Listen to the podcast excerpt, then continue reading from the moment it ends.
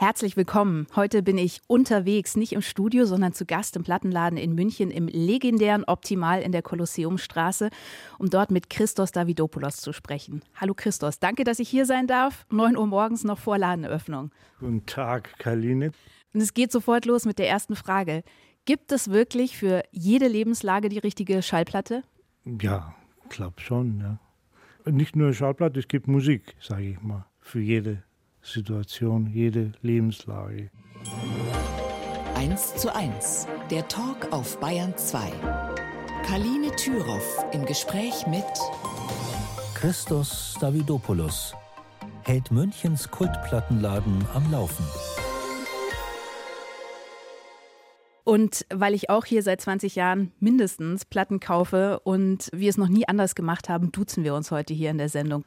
Was würdest du sagen, ist deine wichtigste Aufgabe als Geschäftsführer und Plattenverkäufer hier im Optimal?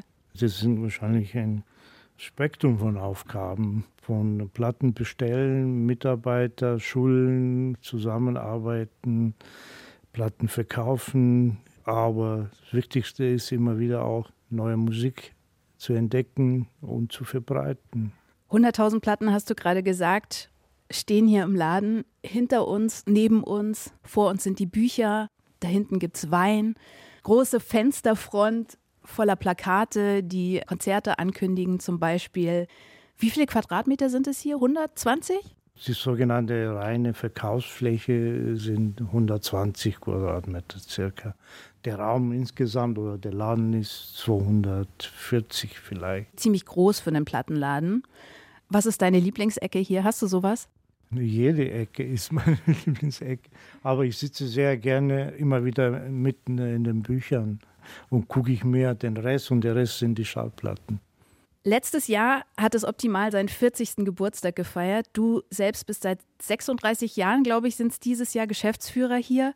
Was macht denn diesen Laden für dich so besonders? Ja, für mich schon mal als Kunde war das ja was Besonderes, weil an Ort, bei denen man dann viel leichter die Sachen bekommen hat, die man wollte, die hauptsächlich in England produziert worden sind und veröffentlicht worden waren, wie Punk und Reggae-Singles und diesen ganzen Kram, New Wave, Postpunk, war ja in München, gab es ein paar Orte, wo man das kriegen konnte, aber es war nicht so leicht. Und auf einmal waren da Gleichgesinnte am Werk, die das Zeug hergeschafft haben. Und das äh, hat mich schon als Kunde total angezogen.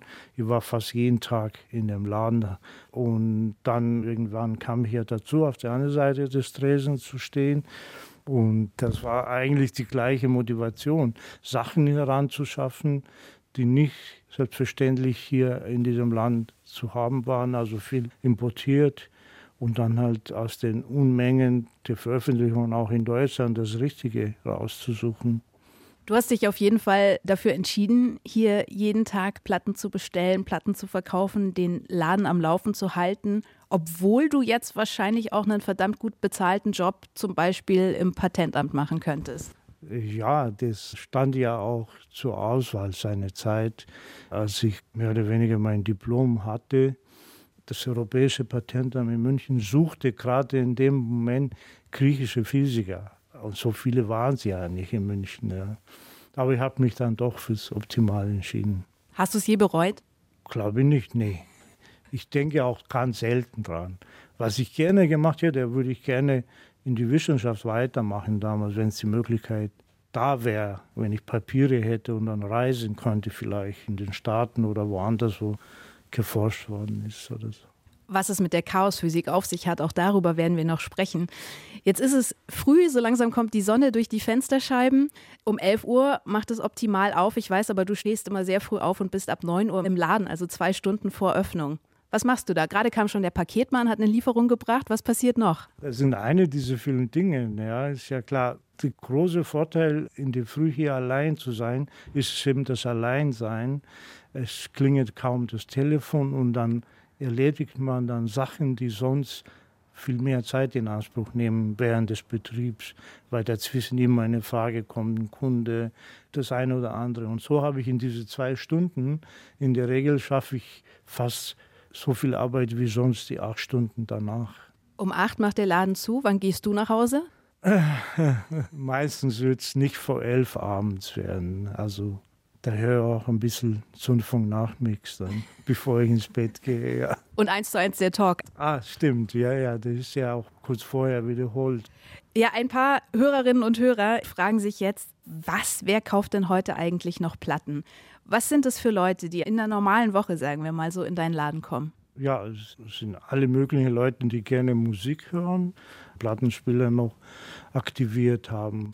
Sehr schönes Beispiel. Gestern habe ich irgendwann am Nachmittag dann an der Kasse zwei Leute bedient, Vater und Tochter. Vater, ein ehemaliger Kunde von uns, der aber jahrelang nicht da war, und die Tochter, vielleicht 16, 17, die gerade den Plattenspieler wieder aktiviert hat und sich total gefreut hat, hier, vielleicht war sie das erste Mal Lana Del Rey Platten zu finden und hat sich gleich drei Stück gekauft. Ja. Das sind sozusagen sogenannte Anfänger. Und das macht auch uns ja auch richtig Mut und, und Lust weiterzumachen, weil vielleicht geht das ja noch ein paar Jahre. Und sonst sind halt Stammkunden, sind viele Leute, die die letzten Jahre eben zu dem Genuss der Schallplatte gekommen sind oder wieder ihre Anlage reaktivieren. Also es ist alles eigentlich, ältere, jüngere, Kenner, weniger Anfänger, wie auch immer. Ja. Und zwar in jeder Art von Musik fast. Also Rockfans, Popfans, Jazz, Soul, alles, was wir haben, Elektronik, Hip-Hop. Ich würde nicht sagen, es ist eine spezielle Klientel. Und viele kommen ja nicht nur rein, suchen sich ihre Platte und gehen dann wieder raus. Die suchen ja schon auch den Kontakt zu dir oder, oder zu euch. Klar, jedem geht es so. Es ist auch so, dass man nach dem zweiten, dritten Besuch sich sowieso die Gesichter gemerkt hat und man freut sich, Leute wieder zu sehen und man wechselt ein paar Wörter. Es geht sehr oft um die Sache, um die Musik, aber es wird auch immer wieder, kommt dann auch noch mehr. Man redet einfach so. Der Kontakt ist ganz wichtig und ich glaube, Wieso soll sonst der Kunde zu uns kommen, nicht in eine Filiale, eine Kette, die auch ja inzwischen Vinyl hat? Christos Davidopoulos vom Optimalplattenladen in München. Und wenn wir einen Talk im Plattenladen machen zwischen 100.000 Platten, dann muss natürlich auch die Musik von Platte kommen heute. Du hast uns Vorschläge geschickt, also Songs, die dir viel bedeuten, Christos. Und den ersten, den darfst du jetzt auflegen. Wir reden gleich drüber. Jetzt kommt Hank Williams mit Move It On Over.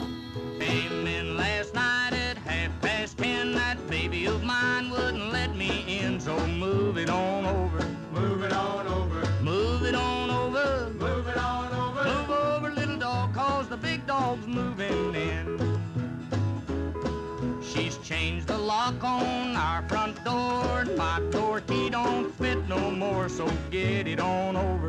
Move it on over. Scoot it on over. Move it on over. Move over, skinny dog, cause the fat dog's moving in. Christos, du hast mal gesagt, Hank Williams wäre deine Platte für die einsame Insel.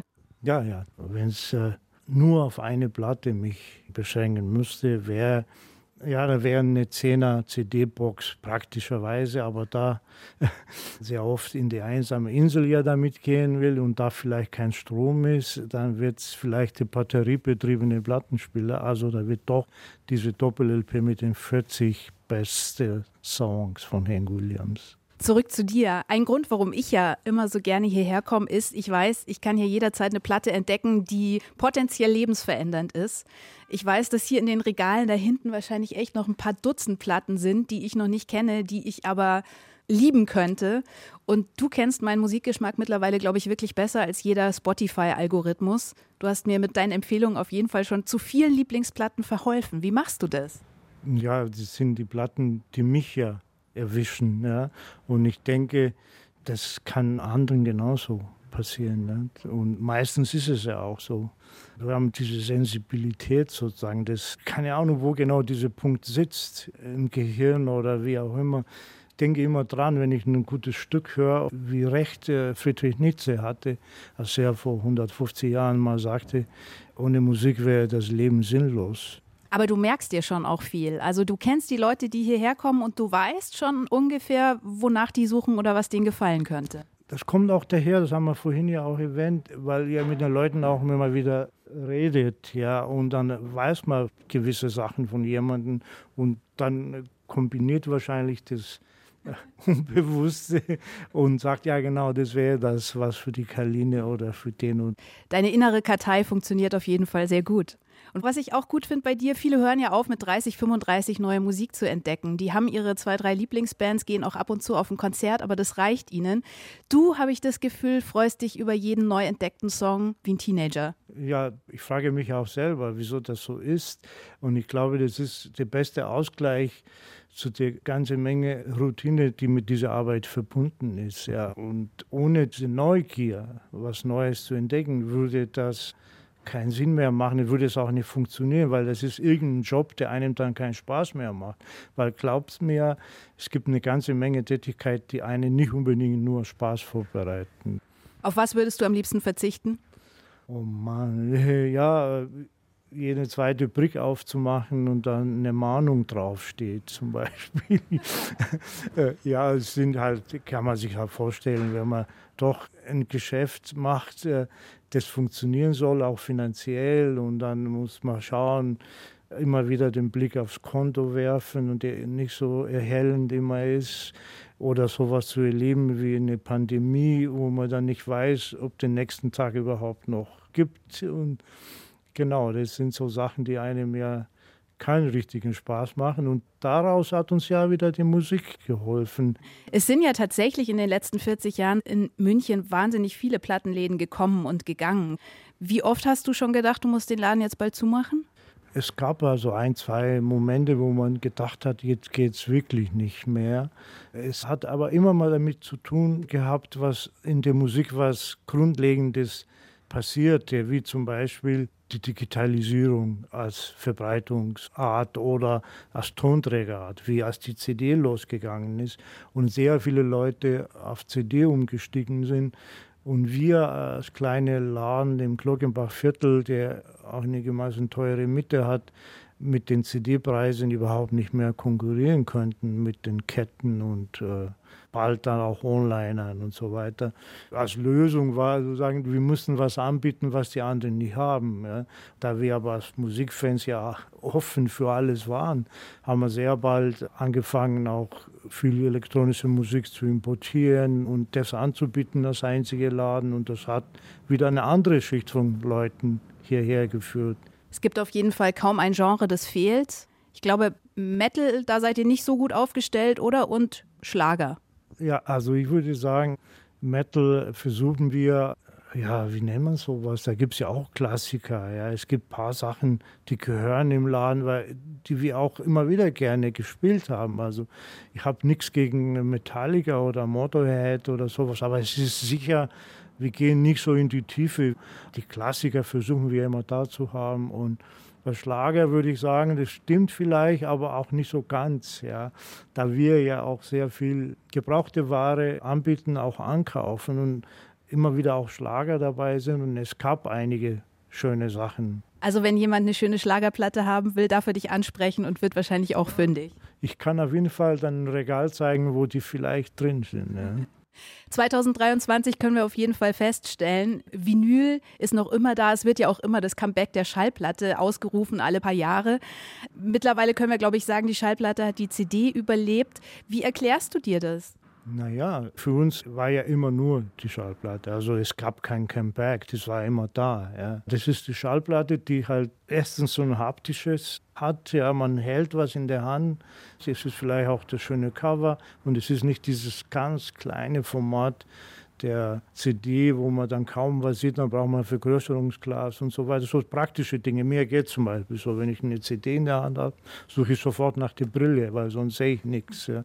Und dann ist der Sound. Auch eine schlecht gepresste Schallplatte klingt anders als eine CD. Diese ganze Diskussion hat auch dazu geführt, dass auch so eine Art Kult drumherum entstanden ist und viele Leute deswegen auch den Weg finden. Also da habe ich nichts dagegen, aber ich denke, es hat sich auch deswegen durchgesetzt, weil das alles als viel attraktiveres Produkt ist sozusagen. Ja. Und die Tatsache, dass hier mittlerweile zwei große Büchertische stehen, da hinten das Weinregal, vierstöckig. Ist das Überlebenssicherung oder ist das Liebhaberei? Ich glaube, man kann nicht sagen, das ist Überlebenssicherung, aber es ist so eine Liebhaberei von Kollegen Abstadt, äh, sie meinte, das würde doch sehr gut passen. Und ich glaube schon, dass Bücher, äh, Wein und Musik ganz gut zusammengehen können, weil man kann gleichzeitig alle drei Sachen machen. Sich eine Platte auflegen, ein Gläschen Wein genehmigen und in ein Buch reingucken. Die Auswahl ist auf jeden Fall beachtlich. An den Büchern, Wein habe ich mich noch nicht durchprobiert. Viele unabhängige Verlage hier, Sachbücher, Romane, hier hinter mir viele feministische Bücher auch. Wie wählst du aus, was hier verkauft wird? Das spiegelt auch ein bisschen meine Welt sozusagen wieder. Ja, ich muss gestehen, das einzige Kriterium, ich frage mich, interessiert mich das Thema? Würde ich das Buch lesen, dann nehme ich das. Ja. Ich frage mich nie, würde das jemand kaufen?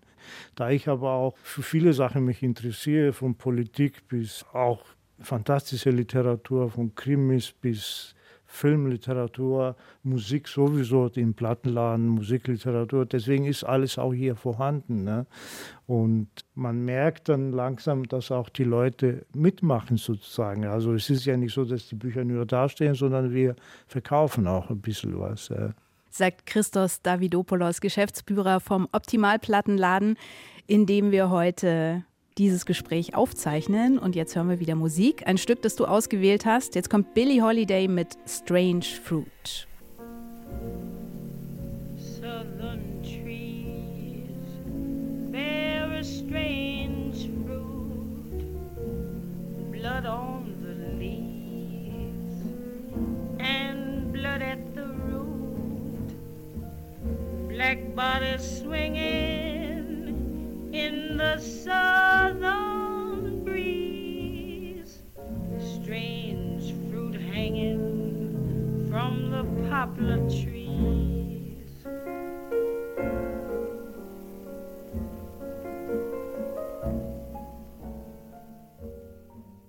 Ein Song ausgesucht von meinem Gast heute, Christos Davidopoulos, dem Geschäftsführer des Optimalplattenladen. Billie Holiday, weißt du noch, wann du sie das erste Mal gehört hast?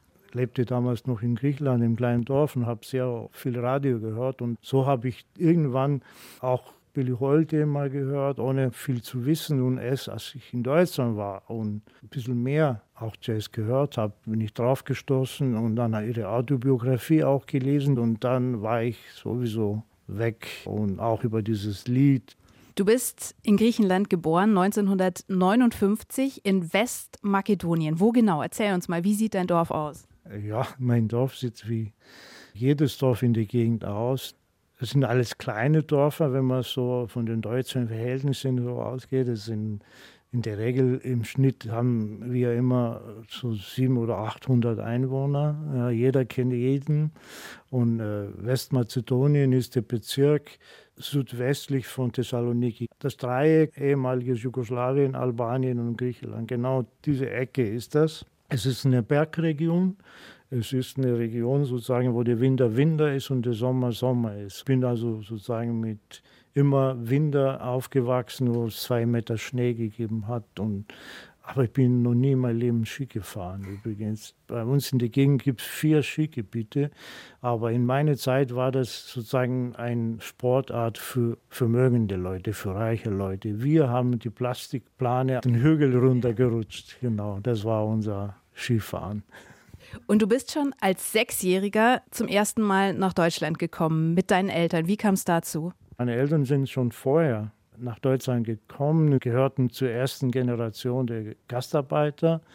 Und als ich dann sechs war, 1965, haben sie gedacht, vielleicht kann man das Kind ja, das bis dahin mit den Großeltern war im Dorf, auch nach Deutschland holen.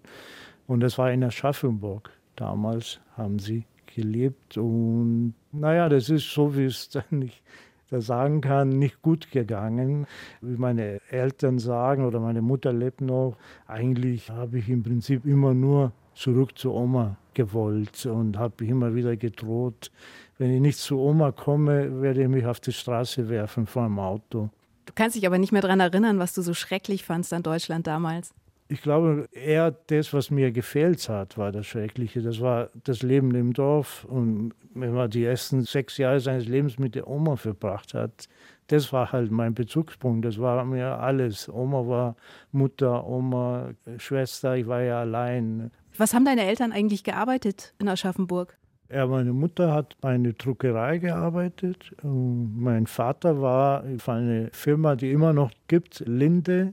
Und mein Vater hat schon sehr früh Deutsch gelernt und Türkisch kannte er ja auch, weil wir ja alle, also unsere ganze Gegend stammt aus Anatolien, Flüchtlinge aus Anatolien und alle sind mit der türkischen Sprache mit aufgewachsen, genau wie ich. Und er hat dann sehr oft für die Gewerkschaft bei Linde eher als Dolmetscher für Türken und griechische Arbeiter gearbeitet. Du wolltest zurück nach Griechenland, du wolltest zurück zu deiner Oma und du durftest auch zurück zu deiner Oma nach Griechenland. Wie lange? Wann bist du dann wieder nach Deutschland gekommen? Circa fünf Jahre später, glaube ich, bin ich mit der Oma für die Sommerferien nach Deutschland gekommen mit dem Zug. Und damals hat mir das total fasziniert. Und einer der wesentlichen Gründe, glaube ich, ist das Vorhanden eines Fernsehers zu Hause. Und ich hatte diesen Sommer mehr oder weniger vom Fernseher verbracht, ohne ein Wort zu verstehen. Und ich erinnere mich an Winnetou, Faszination, alle Folgen angeschaut. Und als die Frage kam von den Eltern, ob ich doch hier bleiben will, dann habe ich sofort Ja gesagt zu, ja, der Oma hat es nicht so toll gefallen. Ja. Und dann bin ich ein Jahr in Deutschland gewesen, parallel vormittags in die deutsche Schule, nachmittags in die griechische Schule. Und in der griechischen Schule, interessanterweise, war ich in der sechsten Klasse. In der deutschen Schule war ja die Sprache noch nicht, war ich in der dritten Klasse. Was für mich ja auch völlig langweilig war, weil alles, was da sonst da, wusste ich ja aus der sechsten Klasse, ob das Mathe war oder nur die deutsche Sprache war noch nicht so. Dann musste ich sozusagen oder sollte ich ins Gymnasium, also für die griechische Schule, siebte Klasse, geht man in Griechenland ins Gymnasium, nochmal sechs Jahre. Und das nächste Gymnasium wäre es in Frankfurt am Main. Und dann war meinen Eltern klar, dass, oder sie haben mir nicht zugetraut, dass ich täglich mit der Bahn von Aschaffenburg nach Frankfurt fahre und wieder zurück. Also wieder zurück nach Griechenland. Deine Eltern kamen irgendwann auch nach? Drei Jahre später, also 1973 oder so. Dann lebten wir zusammen vier Jahre oder fünf und dann bin ich wieder nach Deutschland zum Studium gekommen. Aber vorher haben deine Eltern Platten mitgebracht aus Deutschland. Ja, die hatten ja einen Plattenspieler und Verstärker und zwei Boxen und hatten vielleicht fünf oder sechs Platten mitgebracht, die immer noch zu Hause bei meiner Mutter sind. Ja. Ich kann mich an zwei sehr gut erinnern. Da war eine Kutsche mit Pferde und riesen Bierfässer und da stand da oben Oktoberfest-Hits und dann nochmal irgendein Kätel-Sampler mit so Pop-Songs, die ich sehr gerne immer gehört habe. Gleichzeitig hast du viel Radio gehört, hast du gerade erzählt, hast so Musik entdeckt und irgendwann gab es auch eine Zeit, du hast erzählt, davon gibt es sogar ein Foto, hast du selber Radio gemacht, Piratenradio gemacht. Was sieht man auf dem Foto? Ja, äh, man sieht einen eher Jugendlichen, der so aussieht wie ich vor 50 Jahren. er sitzt an einem Tisch, vor ihm steht so ein Kassettenrekorder und noch so eine technische Einrichtung, die der Kumpel und Nachbarskind gebastelt hat und ich habe einen Kopfhörer an und ein Mikro in der Hand und sage irgendwas und wir hatten das ja ein paar Wochen oder Monate betrieben und hatten so einen Empfangsradius für vielleicht von einem Kilometer oder so. Aber das hat ja gereicht. Wir wollten ja auch unter anderem sozusagen die Mädels des Dorfes beeindrucken und die Jugendlichen, also Gleichalters. Und die haben sich wirklich immer wieder, wir hatten auch das Telefon daneben und haben immer angerufen und Wünsche geäußert, die wir dann schnell auf der Kassette raussuchen mussten. Ja. Also ihr habt Kassetten gespielt, Songs, die ihr selber aus dem Radio mitgeschnitten habt wahrscheinlich. Ja, ja aus dem Radio mitgeschnitten und äh, es gab halt, auf das kann ich mich sehr gut erinnern, es war die Zeit in Griechenland nach der Diktatur, wo sehr viel möglich war, sehr viel wieder frei war und es gab sehr viele verschiedene Arten Sendungen im Radio und es gab aber eine immer meistens um drei Uhr, äh, also Nachmittag, die hieß Pop Rock. Genau, und das war ein Radiomoderator, der immer noch tätig ist und gilt als der Grieche mit der größten Plattensammlung. Und der hat wirklich alles Mögliche gespielt in seine Sendung. Und du wolltest damals in seine Fußstapfen steigen? Ja, na, aber ich habe gewusst, äh, Musik ist was, was mich lange, glaube ich, begleiten wird. ich habe halt das Radio immer auch im Bett mitgenommen abends und haben mir auch eine Lieblingssendung, die immer um Mitternacht kam, donnerstags angehört. Wir hören jetzt Musik aus Griechenland von einem Sampler, den du mal für das Münchner Label Trikon zusammengestellt hast. Das ist eine sehr schöne 2-CD-Box mit Rembetika, also griechischen Liedern aus dem Untergrund. Manche sagen auch der griechische Blues. Zum Teil sind die Songs fast 100 Jahre alt und wir hören, du hast ausgesucht, Rosa Eskenazi, die du im Booklet als Legende beschreibst, die bekannteste aller griechischen Sängerinnen. Was gibt es zu diesem Song zu erzählen? Gut, Rosa Eskenazi ist wirklich eine Legende, eine großartige Künstlerin und Frau und Mensch. Und sie hat einen Song, der hat auch eine politische Bedeutung, weil das ist, auf den ersten Blick singt sie ja von jemandem, der drogenabhängig ist und ihm schlecht geht. Aber wenn man ganz genau hinter den Zeilen hört, das ist ein Song über den Zustand des Landes in dieser Zeit. Ja. Es war kein guter Zustand weil Griechenland hatte gerade Kriege hinter sich und, und Niederlagen und dann gab es ein großes Flüchtlingsproblem. Und kurz danach gab es auch eine faschistische Diktatur. Es war so eine ganz äh, schwierige Zeit. Und sie hat das in diesem Lied sehr gut wiedergegeben, ohne ein Wort politisch zu sein auf den ersten Blick, sozusagen.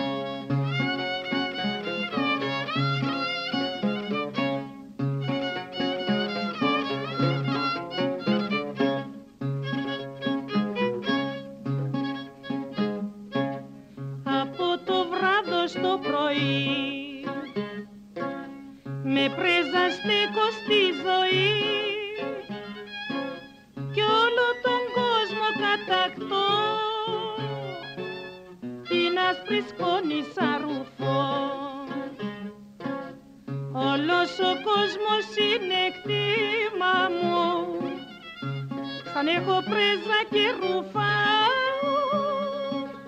και οι πολιτσμάνοι όταν θα με δουν. Μελανία μολάω. Σαν μας του ρωθείς γίνεσαι ευτής Βασιλιάς, δικτάκτορας, θεός και κοσμοκράτορας. Πρέζα όταν πει, ρε θα Menschen im Gespräch auf Bayern 2. Kaline Tyrow trifft Christos Davidopoulos war lange ohne Pass.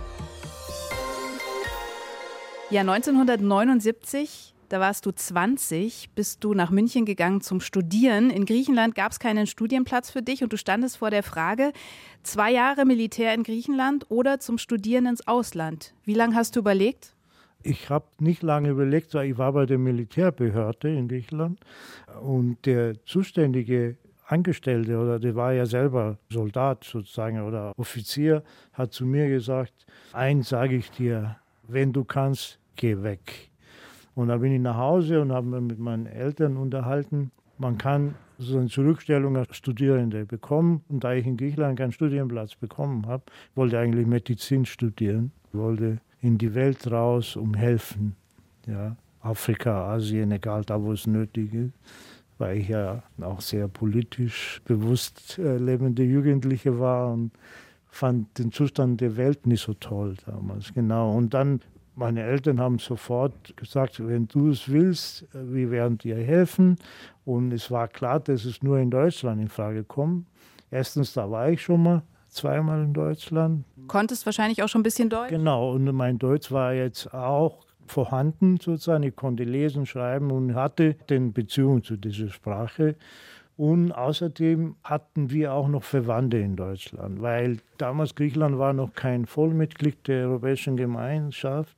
Deswegen brauchst du als Grieche, der hier studieren will, jemanden, der für dich bürgt sozusagen, weil das ist eine der Voraussetzungen hier der Behörden, ne?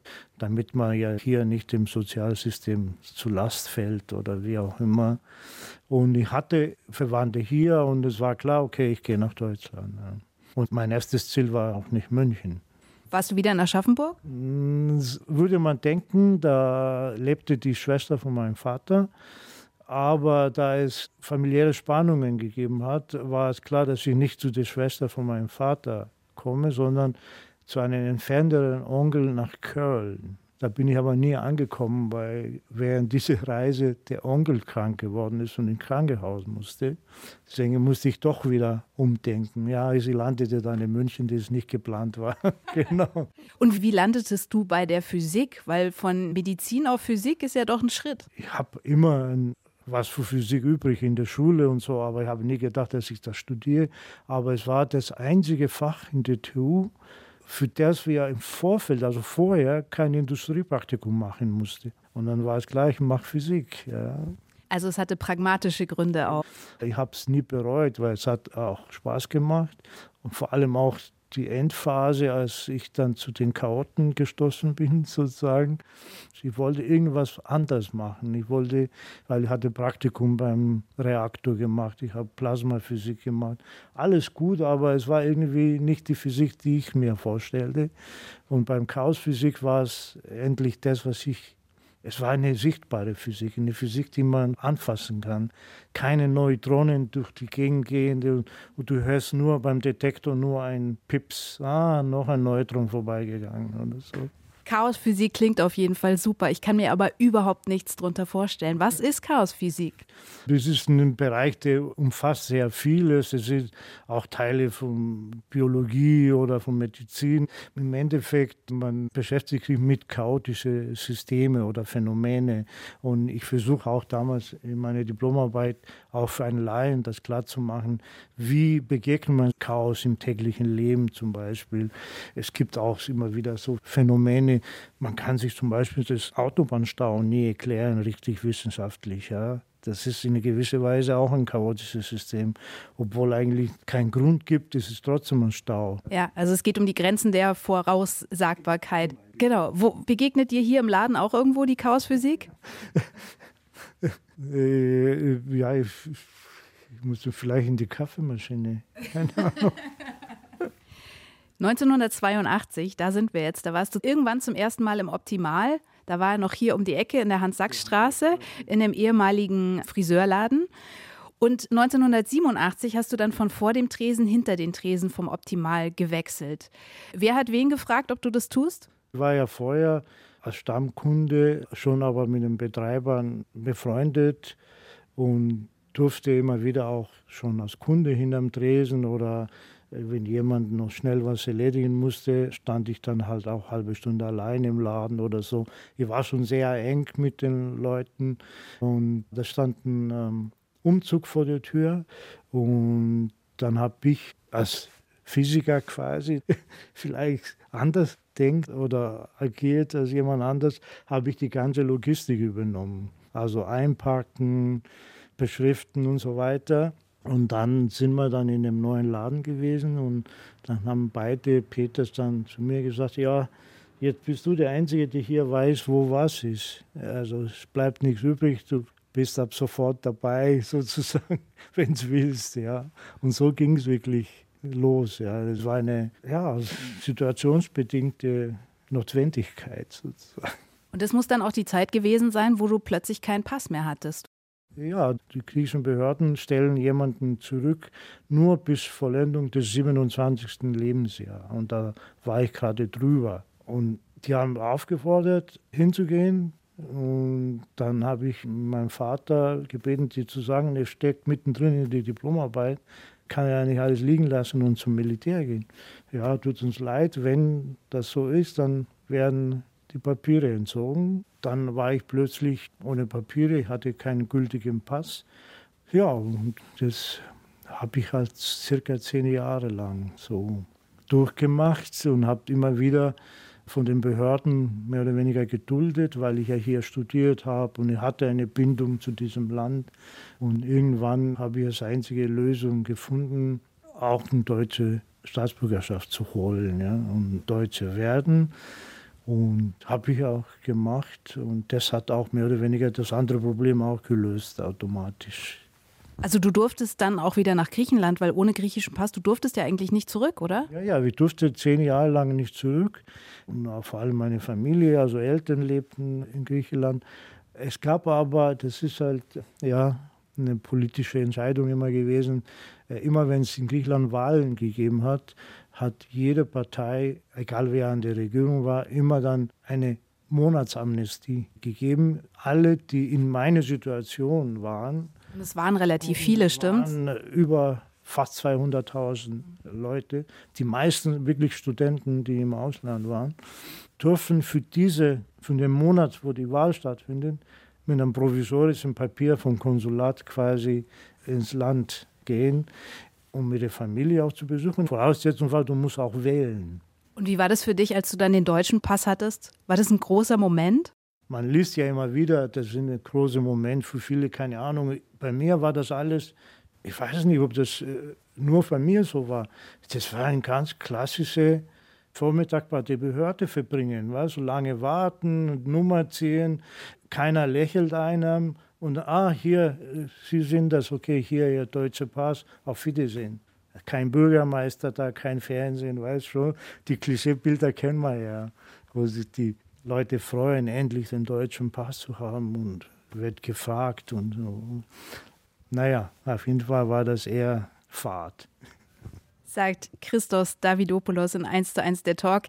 Ich besuche ihn heute hier im Optimalplattenladen in München und da darfst du jetzt, eine halbe Stunde haben wir noch, bis der Laden aufmacht, das nächste Stück auflegen. Wir reden gleich drüber über Jimmy Scott und Sometimes I Feel Like a Motherless Child. A motherless child.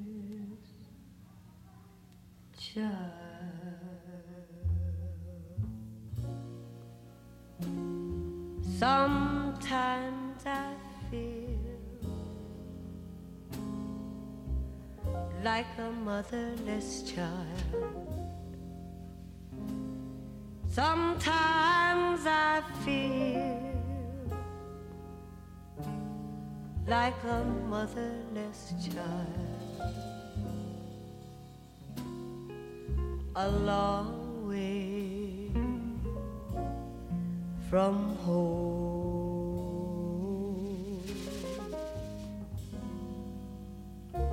A long way from home. Sometimes I Feel Like a Motherless Child von Jimmy Scott, ein Song ausgewählt von Christos Davidopoulos, den ich heute hier in seinem Plattenladen Optimal in München besuche. Warum Jimmy Scott?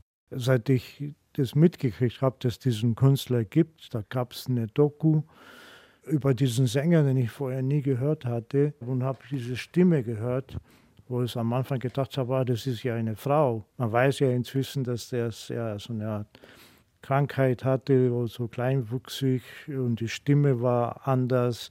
Ich glaube, eine Genanomalie oder sowas liegt dem zugrunde. Und ich war völlig weg, dieses unglaubliche naja, jazzige, soulige Elemente. Mich zumindest total umhaut, jedes Mal, wenn ich das höre. Zu Gast bei Kaline Thüroff. Christos Davidopoulos, diplomierter Chaot. Der bist du, weil du dein Physikdiplom gemacht hast mit dem Schwerpunkt Chaosphysik. Da haben wir ja vorhin schon drüber geredet. Du hast dann sogar mal kurz als Physiklehrer oder als Mathelehrer gearbeitet. Oder was heißt kurz? Zehn Jahre lang in den 90ern. Wo? Ich habe äh, eben kurz nachdem ich das Diplom fertig hatte, im Optimaljahr immer noch mehr oder weniger Aushilfestatus war, ja, musste ja schauen, dass ich ja zu Geld komme. Ja, irgendwie auch Miete zahlen und so weiter. Und gab es die Möglichkeit, sozusagen in diversen Privatschulen als Lehrer zu arbeiten. Griechische Privatschulen, es gab Volkshochschule-Kurse, die man machen kann äh, als Physiklehrer oder es gab ja auch für griechische Schüler zum Beispiel so eine Art Nachhilfe im Rahmen der Volkshochschule, wo ich dann ein paar Stunden arbeiten konnte, weil ich ja unbedingt ja optimal weitermachen wollte. Bis ich dann irgendwann acht, neun, zehn Jahre später gemerkt habe, die Zeit reicht nicht vorbei. Das eins muss ich aufgeben. Und dann war es klar, dass es nicht optimal ist. Und du bist immer noch hier. Und Stichwort zu Geld kommen. Um die Lockdowns zu überleben in der Pandemie hast du dir ja was ganz Besonderes ausgedacht mit deinem Team. Ihr habt nämlich angefangen, Videostreams zu machen auf Facebook und auf Instagram. Da stellst du neue Platten vor und die Leute konnten zumindest früher direkt anrufen und bestellen. Du machst es immer noch, mittlerweile einmal im Monat. Wie war die Resonanz? Es war am Anfang her sowieso alles chaotisch und mit dem Handy aufgenommen, sowohl Bild als Sound. Und es war halt äh, einfach trotzdem sehr viele Leute erreicht. Da, da habe ich auch richtig gemerkt, wie effektiv sowas wie Facebook sein kann. Ja. Kaum haben wir das durchgegeben über den Optimal-Account, da war im Bereich paar hundert Leute äh, das zu hören. Ne? So hat sich das innerhalb von zehn Tagen so fast selbstständig entwickelt und die ersten paar Wochen ist auch die einzige Einnahme, die wir hatten, diese Bestellungen aufgrund des Streams. Es gibt immer viele Leute, die das hören, vor allem nachträglich kann man das ja hören. Man muss ja nicht immer live dabei sein. Man kann sich alle Folgen immer noch auf dem YouTube-Kanal vom Optimal anschauen. Genau. Und ich habe auch wirklich treue Hörer auch aus dem Ausland. Viele Grüße an Paul in Schweden, ja, der wieder eine halbe Seite Bestellung geschickt hat und so weiter.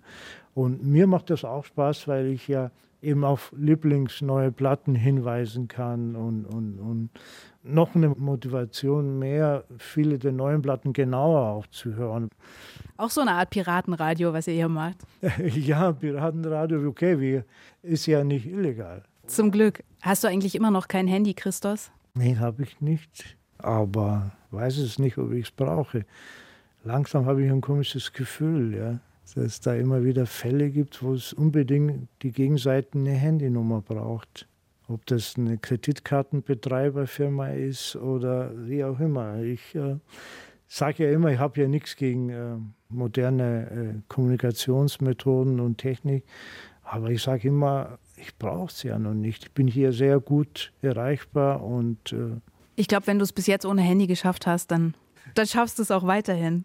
Jetzt wirst du dieses Jahr, wie alt wirst du? 64, oder? Im September wird es 64, ja. Wann gehst du in Rente? Ah, ich gehe mal nicht in Rente. Solange es die Musik gibt, gibt es uns ja auch, oder? Ja, hoffentlich. Also stehst du in zehn Jahren immer noch hier im Laden? Ja, ich sage immer, gute Musik wird es immer geben. Also wir wollen die weiterhin verfügbar machen, selber hören und solange es gesundheitlich geht, wird man das machen. Ich drücke auf jeden Fall die Daumen. Und jetzt ist es ah, Viertel vor elf. Gleich geht der Laden auf. Was muss passieren, damit es heute ein guter Tag wird fürs Geschäft? Ja, klar, das Wort Geschäft sagt es ja schon. Es sollen schon ein paar Leute kommen, die vielleicht auch was mitnehmen. Aber es wird heute ein schöner Tag, weil die Sonne scheint. Ja, kann man jetzt zwar im Radio nicht sehen, aber die Sonne scheint und der Himmel ist blau und die Leute sind auch einigermaßen gut drauf. Die versorgen sich mit Musik und mit Lesestoff, genau. Und ich danke dir an dieser Stelle, dass ich heute hier sein durfte, vor Ladenöffnung. Und ja, jetzt schaue ich vielleicht auch noch gleich eine Runde durch die Reihen hier. Ja, genau. Kannst du jetzt alles überprüfen, ob es stimmt.